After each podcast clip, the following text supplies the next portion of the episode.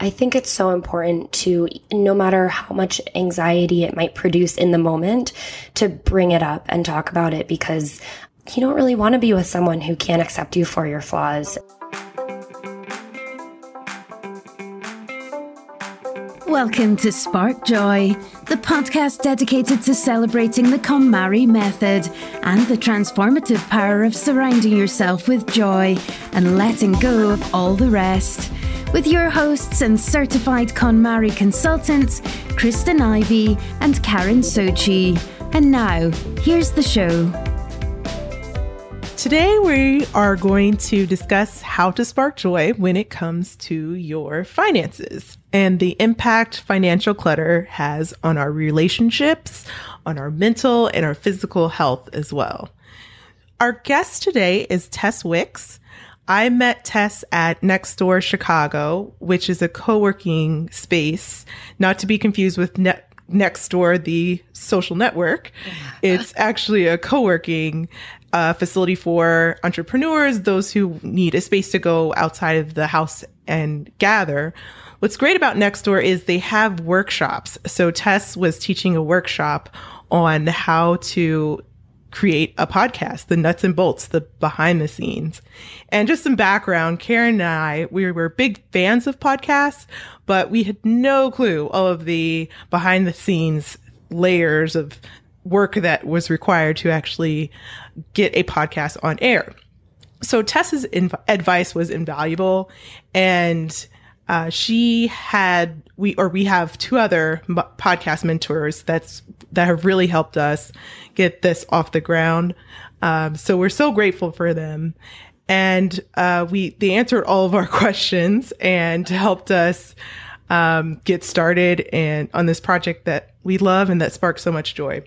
So we're so excited to have one of those podcast mentors with us today. And we're excited to return the favor by having Tess on our show to talk about her passion, which is helping us manage our money. So personally, I'm looking forward to this show because we, I need that advice. I, I would say after tidying the KonMari way, I realized that I needed to declutter that slice of the life pie that is finance. So I've been looking very closely at that aspect of my life now that my home is in order and I don't have to concern myself with my space. So Tess is a personal finance coach and educator. She is the founder of Wander Wealthy, an online community for women in their 20s and 30s to get inspired and achieve their personal development, money, and travel goals. Tess creates video content on her Wander Wealthy Facebook page and YouTube channel and is the host of the Words and Money podcast. Tess wants to empower women to get smart about their money while still being able to spend it on things that bring them joy. Welcome to Spark Joy, Tess. Thank you so much. It's great to be here. Welcome to the show, Tess. Thank you. So, Tess, you've had formal training and education in science, finance, literacy. You've also had experience with things like performing improv and teaching kettlebell classes and playing violin. Really cool stuff. So we are really fascinated by your and want to know more about your story. How do you kind of connect the dots across all those different interests and ultimately land on the area of personal finances and helping women take control of their money? Well, you really did a deep dive into my background. yeah, yeah. I guess that's what happens when you live your life online. Um, right. But exactly. I mean, it, it, it, kind of makes sense now that you put it out there in front of me. I um, have I was I studied actuarial science in college, which is um, not actually science. It's actually uh, finance and statistics. Um, it's kind of if finance and statistics had a baby, and then that baby was afraid to take risk. so um, actuaries typically work for insurance companies and um, consulting companies to help them or other companies reduce their costs with the risky environment of doing business. And um, I was one of those people and then, um, I, I did that for a couple years and I worked really hard to become an actuary, but I decided that you know, it wasn't really right for me. Um, growing up, I lived my life doing a lot of arts and performance, but I also was obviously very interested in fitness and um, being active and it just was hard to kind of sit at a desk and crunch numbers all day. So I, I got the entrepreneurial bug and um, left the world, that world behind um, to kind of do my own thing. And so that led me to creating content online and exploring what opportunities were there. And I knew I wanted to create something where I could help others. And the biggest gap I saw was in the financial industry. Mm-hmm. Um, especially me as a 20 uh, how old was i then? 23 or 24 years old. Um, i still had so many questions around my personal finances even though i had a financial background. And so i knew if i had questions a ton of my peers must have questions too. Um, i found that a lot of uh, you know, online or even in person financial services companies didn't really speak to women and their needs. And so I really wanted to fill that gap to educate the women that, you know, were my age, um, just out of college, really starting their career and help them see and feel empowered about how they could use their finances. And I get to kind of perform in a way that, um, you know, I'm not necessarily doing improv anymore, teaching class kettlebell classes, but I get to perform and teach um, on a much bigger stage by doing it online. That's very cool. And were you always particularly financially savvy, or did that come naturally to you? Kind of. Um, I've been always very financially cautious. Okay. Um, and I actually, my parents are extremely savvy when it comes to finances. So I had a very decent upbringing of kind of making smart decisions with my money. Um, I also, when I was very little, I would just save money. I was, uh, and I still do. I, I, tend to, I call myself a money hoarder. I tend to just keep money and hide it in various places online in the bank, invested and elsewhere. Um, not so much cash or under my bed, but um, I, I tend to hold on to money and avoid debt as much as possible, which is just something I learned from growing up with with my parents. It's so interesting, I think, that you chose a field in finance that was so risk averse and yet you're now an entrepreneur. I mean, that is so opposite. But um, so I'm going to be really interested to hear how that evolution occurred for you. yeah, I kind of um, I like to put myself in really uncomfortable situations to see how I will perform. And so I'm actually very, this is kind of another example that is not related at all, but another example of why I do, how I do this is I'm very introverted. And then I put myself on stage and do improv or teach classes or go online and do um, podcast interviews or do video. Um, you know, live videos or whatever. And I tend to just know that this is somewhere I, I kind of identify places where I need to grow or where I need to challenge myself and I dive into it. So that I think that's probably why I decided like I should try entrepreneurship.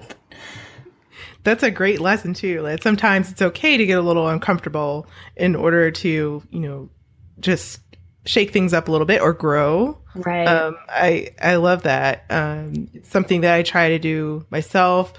It, it's a little tough sometimes um, because I, I, too am team introvert. I would say for sure. Um, but I I do enjoy people as well, socializing. But there, you know, there's always that time that you need to recharge as well when you're, you're an introvert. I'm sure you're familiar with that, Tess. Yes, and, and I think it, it's just we kind of identify points where we need to push ourselves a little bit and, yeah. and see how we can grow. And I will say that um, I don't I don't tend to take risk without it being pretty calculated or prepared. Mm-hmm. So I was very prepared when I went from full time to entrepreneurship. Um, and I had I had some sort of plan, whether it was a good cushion of savings or you know being prepared to figure out how I was going to make money. So I try to take calculated risks. That's awesome. Good cushion of saving. Definitely a good financial tip for sure. Uh, so yeah, so we're we are all about you know simplifying things here at Spark Joy living a life of more, but with less, intentionally evaluating the things that we keep around us. Um, and that includes practicing the KonMari method. But of course, there's other complementary schools of, of thought like minimalism or frugalism. There's even essentialism as well.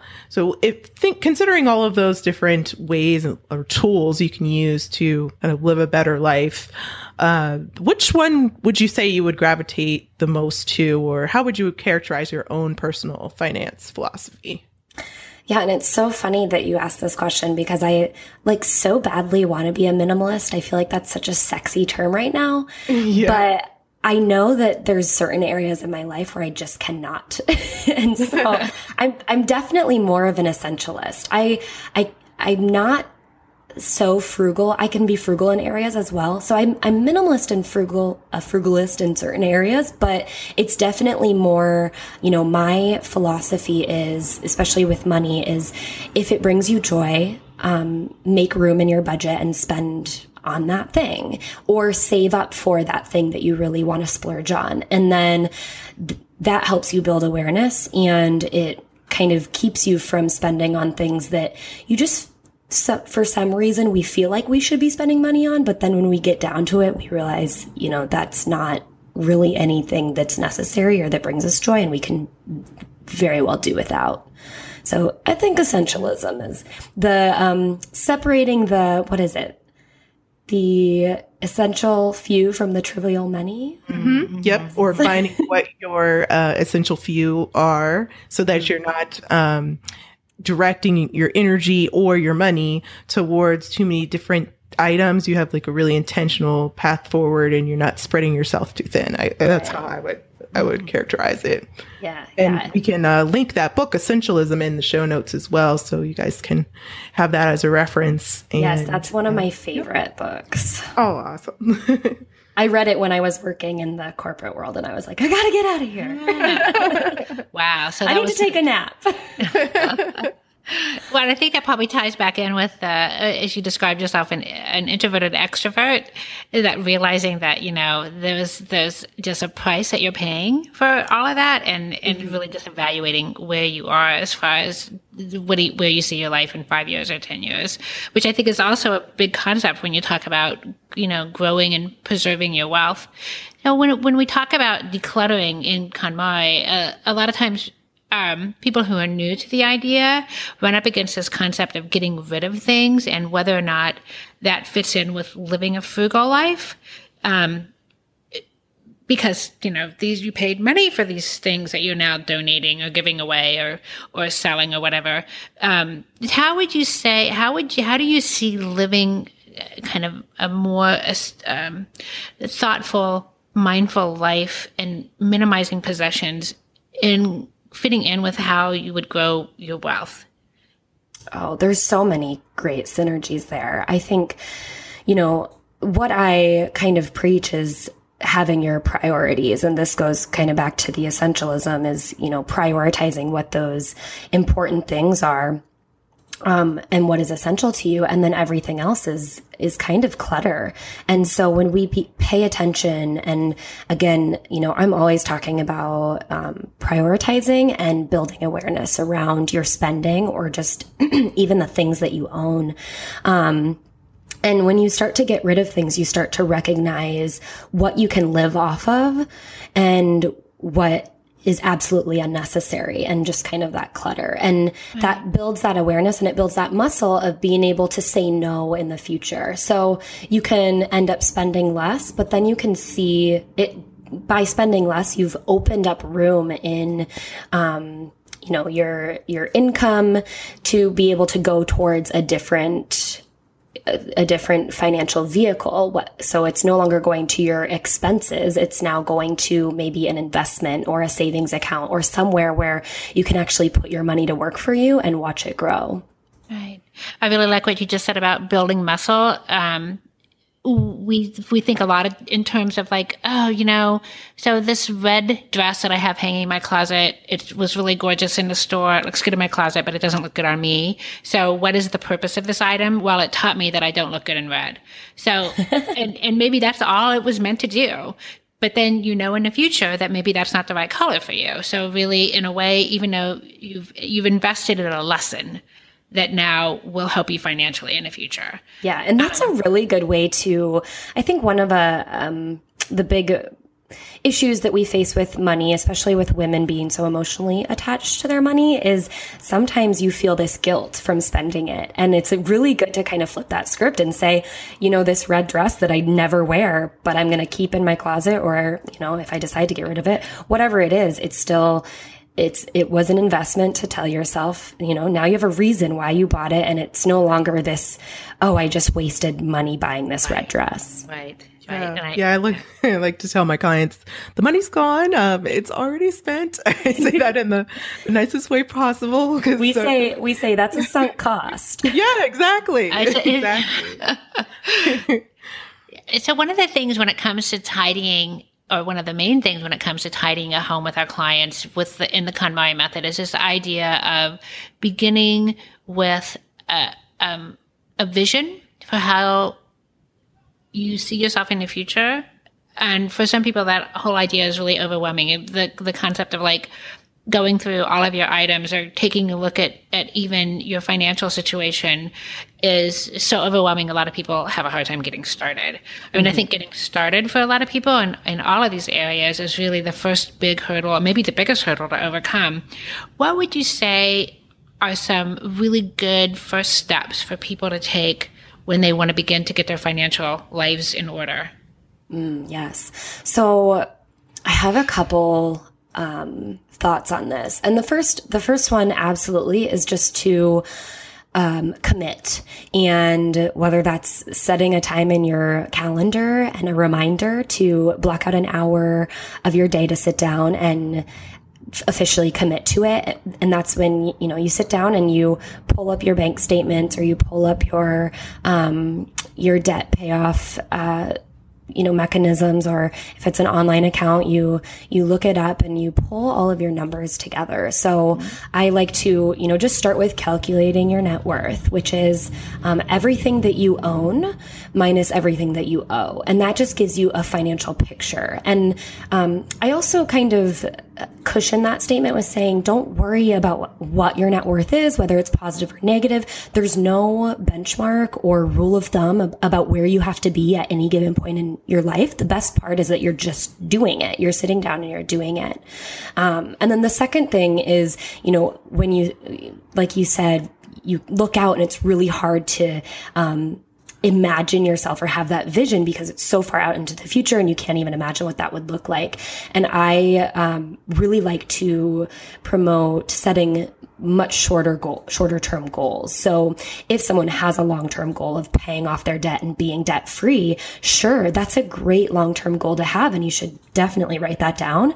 But then let's think about what you can realistically accomplish in three months. And now let's envision where, what you can, um, do with that kind of financial freedom that you've freed yourself of in just three months. And so, you know, what, whether it's, um, just saying I'm going to pay X towards my debt instead of, you know, have it all paid off, you can still at least envision what that would be like to have paid a sum of your debt off in three months and already feel a little bit of weight lifted off your so- shoulders. So I find that breaking things down into um, shorter chunks is really helpful when it's so hard to envision so far out with such a, you know, I've never been debt free. So how am I, you know, how could I even imagine myself like that? Um, it's easier to just think, okay, what about if if you just had 10% less debt um, and just getting the ball rolling there. That's awesome. Yeah, I. It's interesting how many um, parallels there is between tackling um, finances in the way that you just described and how to tidy the home. I, I know I tell my clients uh, that, or I kind of compare KonMari to intense debt programs or debt mm. repayment mm. programs or or like a diet program um, where it's intentionally um, you you're you're confronting things intentionally in order to kind of change behaviors, I guess. Um, mm. So uh, with KonMari, you tidy all at once and not like a little bit here, a little bit there. But the first step is just like you said, making the time to making it a priority and then um, setting up the vision. Um, I know when I started working through tidying, I realized that I had um, that the clutter was just a symptom of um, something that was deeper, and it ended up being uh, my in- discomfort with um, just my ability to produce something in my in my um, career that you know really matters and makes a difference. Um, so the remedy was shopping. And I realized that when I was going through the clothing process, and that was totally not working for me. So um, after I, I I do I well after completing tidying, I decided to look deeper into finances, and I, I have a vision of where I want to be. But I was wondering if you could help me and others who might have the vision but really don't know what the next step would be. Like, what would you suggest as like some some key tips to kind of decluttering once you know where you want to be financially? Yeah so there's there's several different ways you can go from this. Um but definitely you know after taking that first step of sitting down and you know just seeing what's out there. What debt do you have? What um, income do you have coming in? How much cash do you have in the bank? Do you have any investments? Seeing where you're at and what your net worth is, then you can kind of take an organized approach to. Um, to, to managing your finances. And so step one is to, you know, sit down and set your goals and decide where you want to be at in three months. Um, and then determine, you know, what are your financial goals? Are they short term? Are they, which is under a year? And that'll also help you identify um, what sort of financial vehicle you should be putting your money into. Um, are they medium term, which is anywhere from over one year to seven to 10 years out? So that could be um, planning for kids one day. And so you want to start saving now because kids are expensive. Um, or maybe or you want to buy a home or buy a new car. Um, and then long term goals would be things like retirement or um, investing for a a second home or investing for a kids college grad college um, fund and so kind of defining where your financial goals are and really you can get really deep with this and and you don't have to have any sort of actual plan on every single one of them because that'll come with time. But getting it all out of your head is a good way to start and then categorizing them from short term to medium term to long term. And then, um, what I do is I really start with the short term and I have a way of organizing my finances actually by having multiple bank accounts. And that feels a little bit disorganized because, you know, you're going from one bank account to many, but it actually mm-hmm. helps give your money a purpose. And when you're saving for the short term or you're trying to pre save for some, big expenses or some expensive times ah. of year, like the holidays, um, I find that it's really helpful to, um, after you get your income in your regular checking account, then automatically sending some money to these various categorized bank accounts that will um, help you save for those big goals that you have mm-hmm. to uh, achieve for yourself throughout the year. So, a couple that I recommend are emergency savings, of course. Um, having that account as a buffer for in case of any emergencies.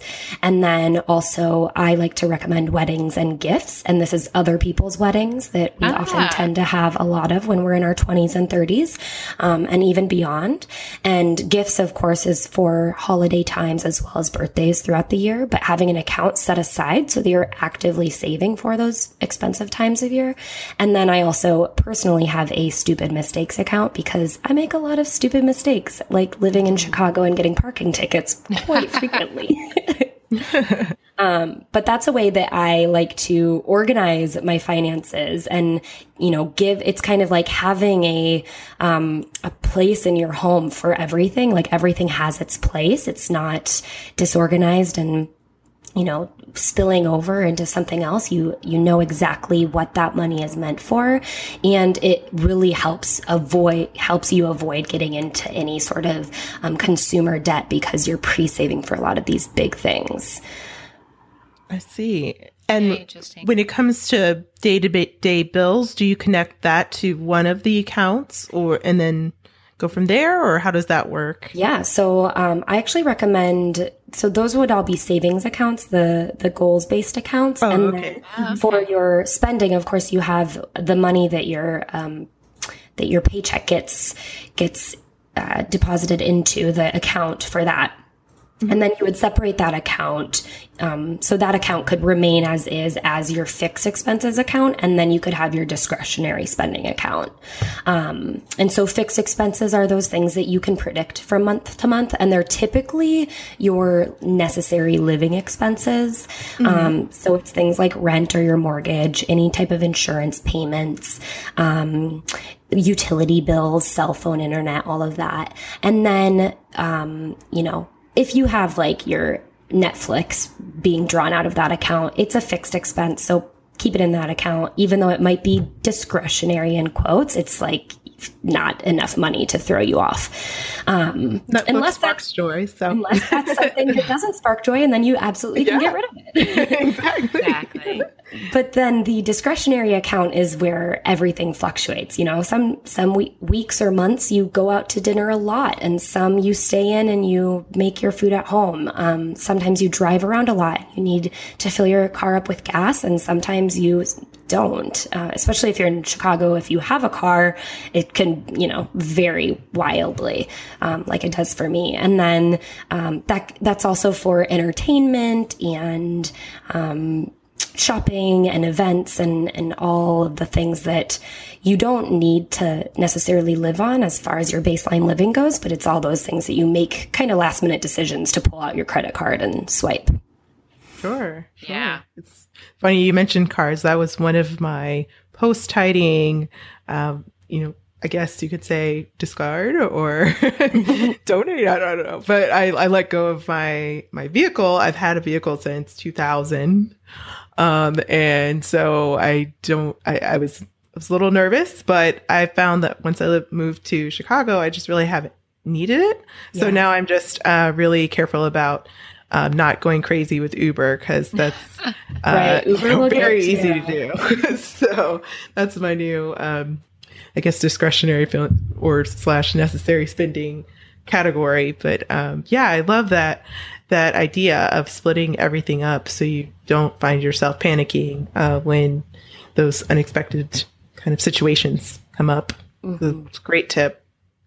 So I know that I mean for me this is the case. I don't know if it's for everyone, but I but I feel like there's still a bit of fear, shame, embarrassment sometimes associated around money. Um, there's a great deal of more transparency I feel around just talking about money now that we have this, you know, great equalizer that is social media.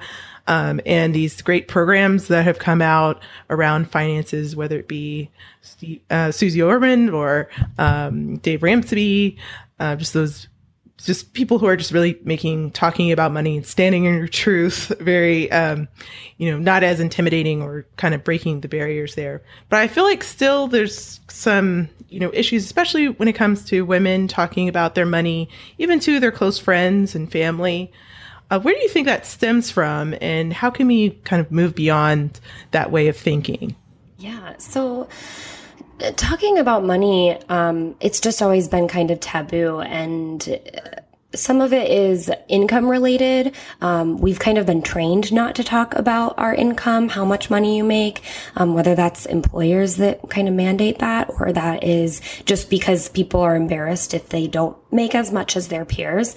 Um, and then also debt related, especially in more recent years, a lot of people um, have meant much more graduating with much more student loan debt, and then that can kind of feed into also the consumer debt. Um, and it, it's because you know we've okay well what's so wonderful right now about this whole minimalist movement is that i feel like it's kind of the first step towards showing people that less really is more and that we don't need to be spending so much. So i'm very excited about that. Um, because i i believe in the past that we've been in such a highly consumerist culture. And um, that would mean that you know if you don't have the things that other people has you know the family across the street or next door then you're not in the same class level and there's some sort of fear around that that um, has to be happening. And now we're kind of moving away from that um, just because it's almost you know, having less things is the new sexy. And so, um, there's a lot more pride to be had, but the, the shame and the fear and the embarrassment is definitely still there just because it's such a taboo topic. Um, and it, it's kind of rooted into our nature as human beings to not be comfortable talking about it. Becoming comfortable about talking about it is really important. So we can kind of, build the knowledge, you know, the knowledge base of where we should be at, um, without getting into the comparison game. And that's really hard. That's a really hard line to walk.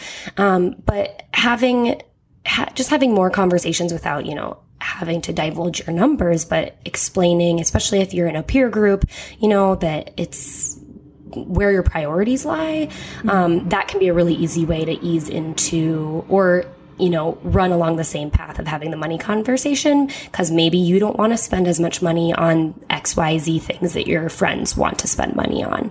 Um, sure. But of course, then there's when it comes to having the conversation with your partner, that is very, very, very important. Um, that doesn't mean you have to combine your finances. You can kind of do choose and do what you want with that, but you need to understand where your partner is financially.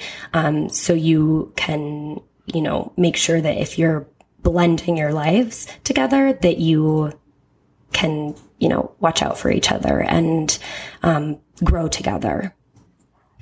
It's awesome. Yeah, because I think it gets really complicated when it's certainly complicated just when it comes to your friends as far as deciding, you know, what you can invest in doing various activities. But when you're talking about, you know, a, a committed relationship and how you both of your visions for your future fit together or don't fit together. And, and, you know, I'm a big believer in the, in the idea that people who are very different can be very happy together, but there's definitely conversations that have to happen and you know get, getting expectations and and and kind of belief systems out on the table i think is really important. But it's so hard. I mean it's such a hard conversation to have. Mm-hmm. um, it's so different. It's, it's so the opposite of what you know the romance part of a relationship but it can really make a huge difference on down the road. Yeah it's it's kind of inevitable that it's going to come up eventually. And it's much better to bring it up now. And, you know, I'm speaking specifically I've seen a lot of, especially women who carry around consumer debt that their partners don't know about. And mm-hmm. their, their goal is to just pay it off and kind of brush it under the rug and pretend like it never happened.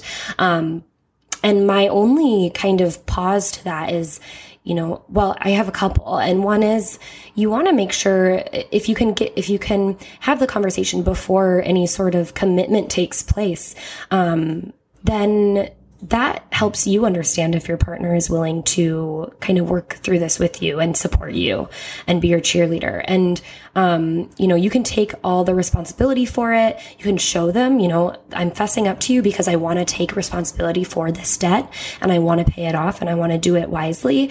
Um, but I also need your support because, uh, a lot of times it's in our relationships where one person is a spender and one person is a saver, um, or one person, or they're both spenders and one person is trying to get out of a lot of credit card debt, but can't because they're kind of held up to this expectation. So it's really um, highly recommended to kind of be on the same, make sure you're on the same playing field before um, getting into that commitment and and then being afraid to kind of divulge these uh, secrets that you might have. Right. Uh, I mean, just the anxiety alone of carrying around that kind of, you know, kind of secret financial issue, I think is really it's so damaging. Mm-hmm. Um, just on a personal level, I know certainly in times of my life when I've had, you know, those types of issues that I just wanted to take care of myself, and I just hoped that everything would go just exactly the way it needed to go, so that I could deal with this. But it's the anxiety that you carry around and during those, you know, with those kinds of issues, I think is really, really hard. Yeah, and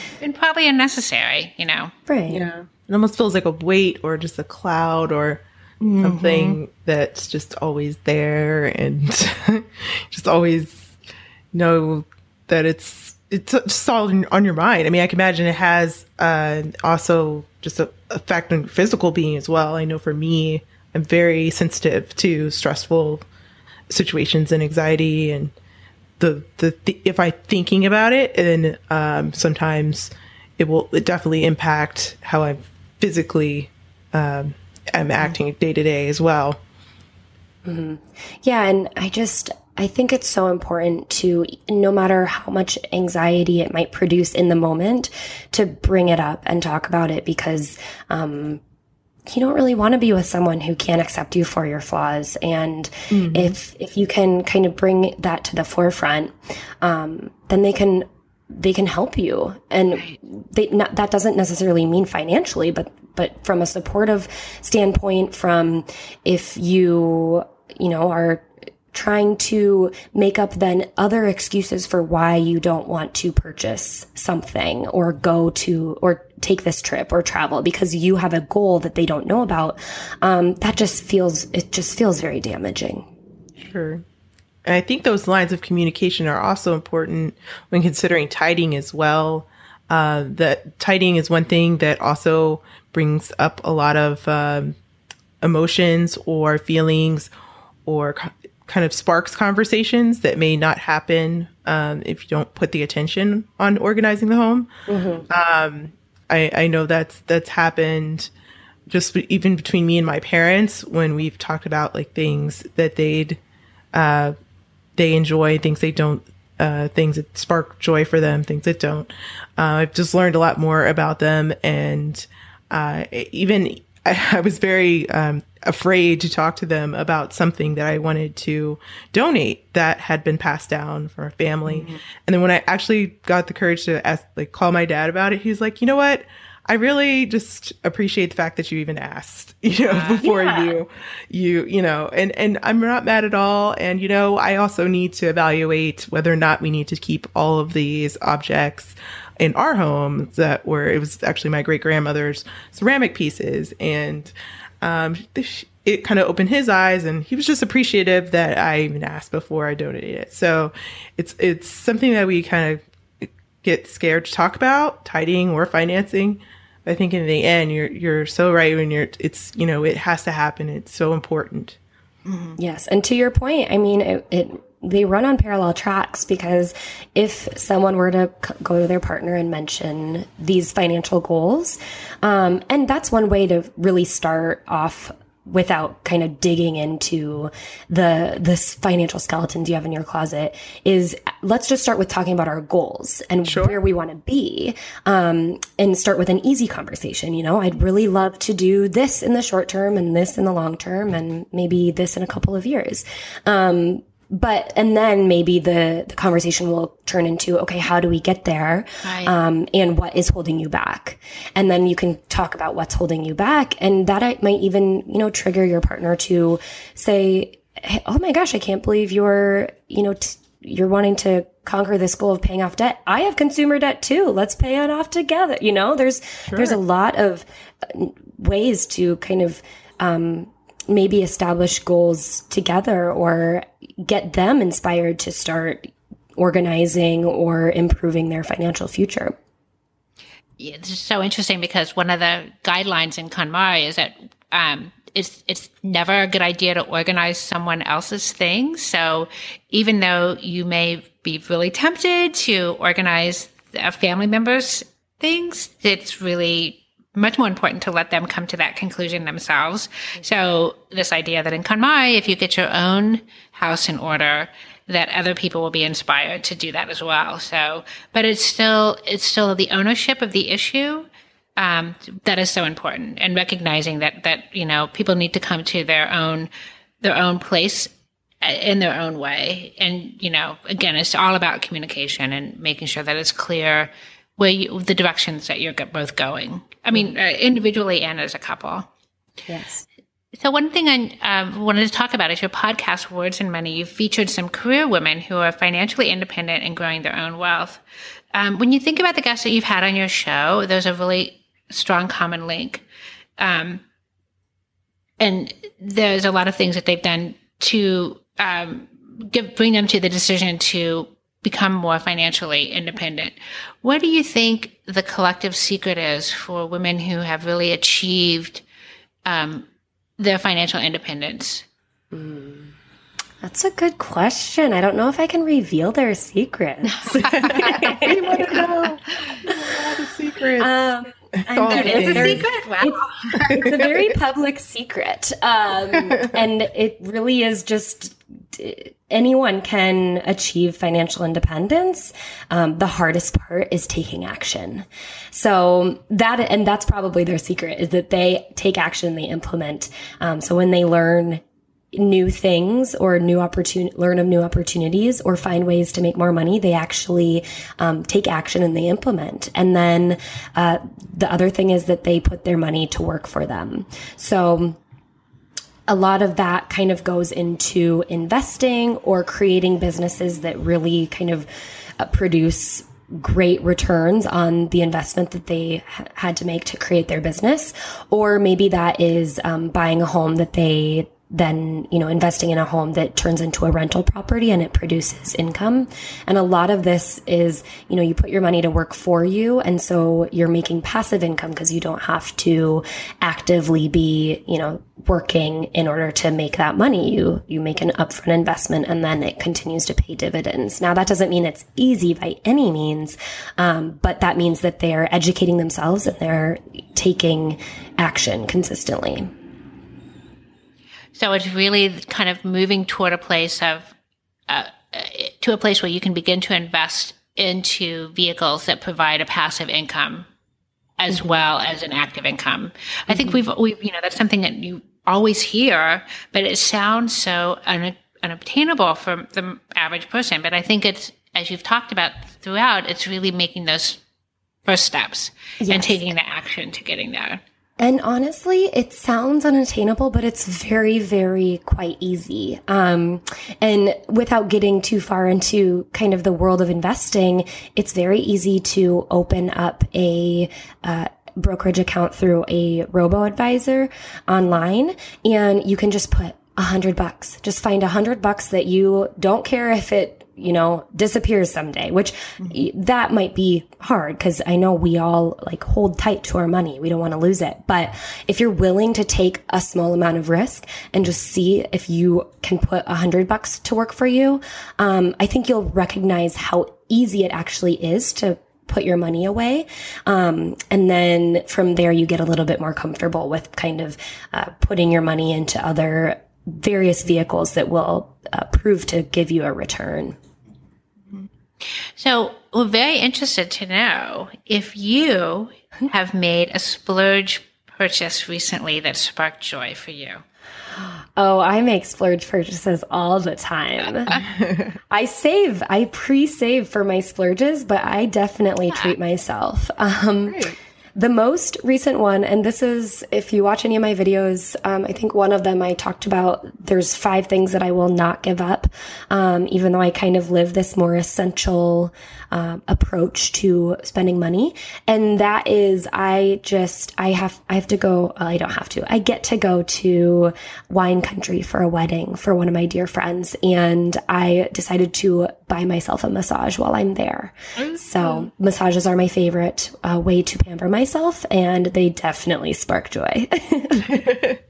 Great. Awesome. And building on that, uh, when you think about just your life in general, what's sparking the most joy right now at this very moment? We ask all of our guests to share you know, your biggest spark joy moment right now in your life. Mm. I think it's, um, well, I know it's that I'm finally really living and breathing what my brand is. And my brand, Wander Wealthy, is um, educating women to become empowered and fearless about, you know, finding their freedom um, and advent, you know, taking adventures and enjoying things in their life um, while they live within their financial means. And I get to do that uh, because I am finally officially location independent. I'm going to be in Italy for two months this summer. Um, living, working, and I I get to educate and I apologize. There's a this is typical Chicago. There's a fire truck passing, but I'll talk through it. Um, all right. I get to educate women just like myself and help them kind of figure out the different ways that they can do what I do. Beautiful. And do you have any final words of wisdom you'd like to share with our listeners? Oh, um, I would say the the biggest piece of advice that I can leave is to take that first step. And that's just to um, commit and take action for one hour where you sit down and you decide that you're committed to decluttering your financial life. Awesome. Yeah, that's so important. And thank you so much for being on our show. I want to let all of our listeners know that Tess Wicks is offering a free anti budget training. Yes. And I'm so excited. Do you want me to this. explain it real quick? I know it sounds I do. Absolutely. yeah. So the anti budget is a really, really simplistic form of budgeting. And it all boils down to one number that you get each day to spend. Um, and I explain it in the free training. I won't take up any more time, but it's it's completely i've always hated and been really really terrible at budgeting and it's completely changed the way that i spend. It helps me build awareness around my spending which is one of the things that we talked about i'm sure um, with the konmari method. You also need to build a lot of awareness around things you collect. This is building awareness around things that you're spending um, money on. And it also helps me stay within, um, living within my means and making sure that I'm not overspending. And then that would directly be linked to that discretionary bank account that we talked about earlier with the different savings and checking accounts. So um, the anti budget is a daily number that is completely simplifying budgeting as you know it. That sounds amazing. I'll definitely be checking that out. And I want our listeners to know that you can find the free anti budget training at www.wanderwealthy.com forward slash slash anti budget. Yes. All right. So thank you so much, Tess, for joining joining us here at Spark Joy. It was so great having you. Thank you so much for having me. This was super fun. Thank you so much for joining. It was really great to have you on. You can connect with Tess Wicks at wanderwealthy.com. Join the Wander Wealthy community on Facebook and YouTube and check out Tessa's podcast, Words and Money. So now we want to hear from you. Tell us your burning tidying questions or share stories about how KonMari has impacted your life. You can find us at sparkjoypodcast.com and click Ask Spark Joy to leave a question or comment for a chance to be featured on next week's show. You can also join the discussion on Facebook or on Twitter at Sparkjoy Podcast. Thanks for tuning in, and we hope your day sparks joy.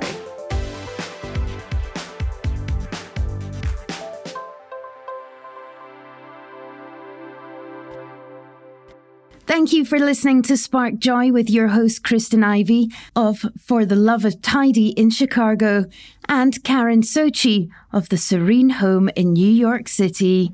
Spark Joy, the podcast, is not endorsed by or affiliated with KonMari Media Incorporated. The opinions expressed on this episode represent the views of the co hosts and guests alone and do not represent the corporate position of KonMari Media Incorporated or the KonMari consultant community.